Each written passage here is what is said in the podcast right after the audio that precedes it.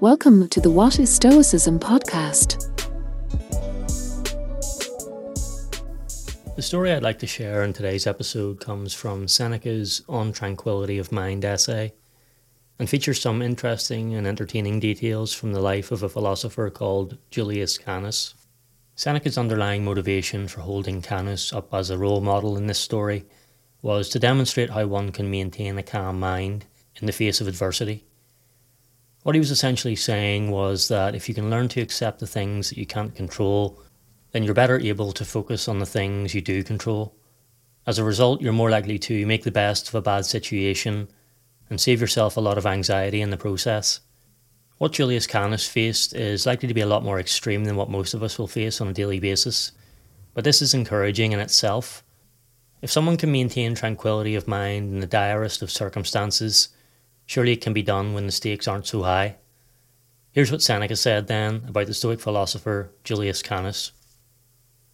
Julius Canus, a man of greatness that few possess, whom not even the fact of his being born in our times prevents us from admiring, had been involved in a lengthy dispute with Gaius, and when he was taking his leave, Phalaris said to him, In case you happen to take comfort in a foolish hope, I have given orders for your execution. Thank you, best of emperors, said Canus in reply. I hesitate to say what he meant, for many possibilities occur to me. Did he wish to be insulting and to show how great his cruelty was when it made death a kindness? Or was it a reproach aimed at his daily display of madness? For those whose children were murdered used to thank him, no less than those whose property was confiscated. Or did he accept death as a fortunate release from captivity? Whatever the explanation, it was a great hearted response. Someone will say, it was possible after this that Gaius might order his life to be spared. Canus had no fear of this. In such orders, Gaius was known to be true to his word. Do you believe that Canus spent the ten days that intervened before his execution without the slightest anxiety?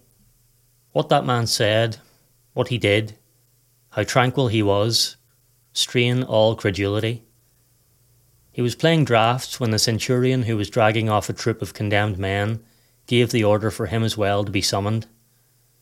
When he was called, he counted the pieces and said to his companion, Mind you don't pretend you won after I'm dead. Then, with a nod to the centurion, he added, You will testify that I was one piece ahead.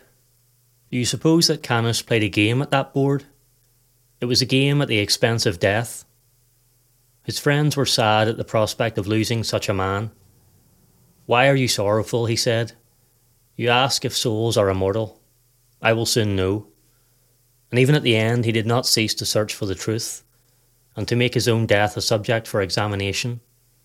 He was being accompanied by his own instructor in philosophy, and by this time they were not far from the hill on which a daily sacrifice was made to our god Caesar. This man said, what thoughts are in your head at this moment, Canus? Or what is your state of mind? He replied, I have determined to note whether the soul is aware that it is quitting the body when that swiftest of moments arrives. And he promised that, if he did make some recovery, he would go around his friends and reveal to them what the condition of souls really is. Here is tranquility in the midst of the storm.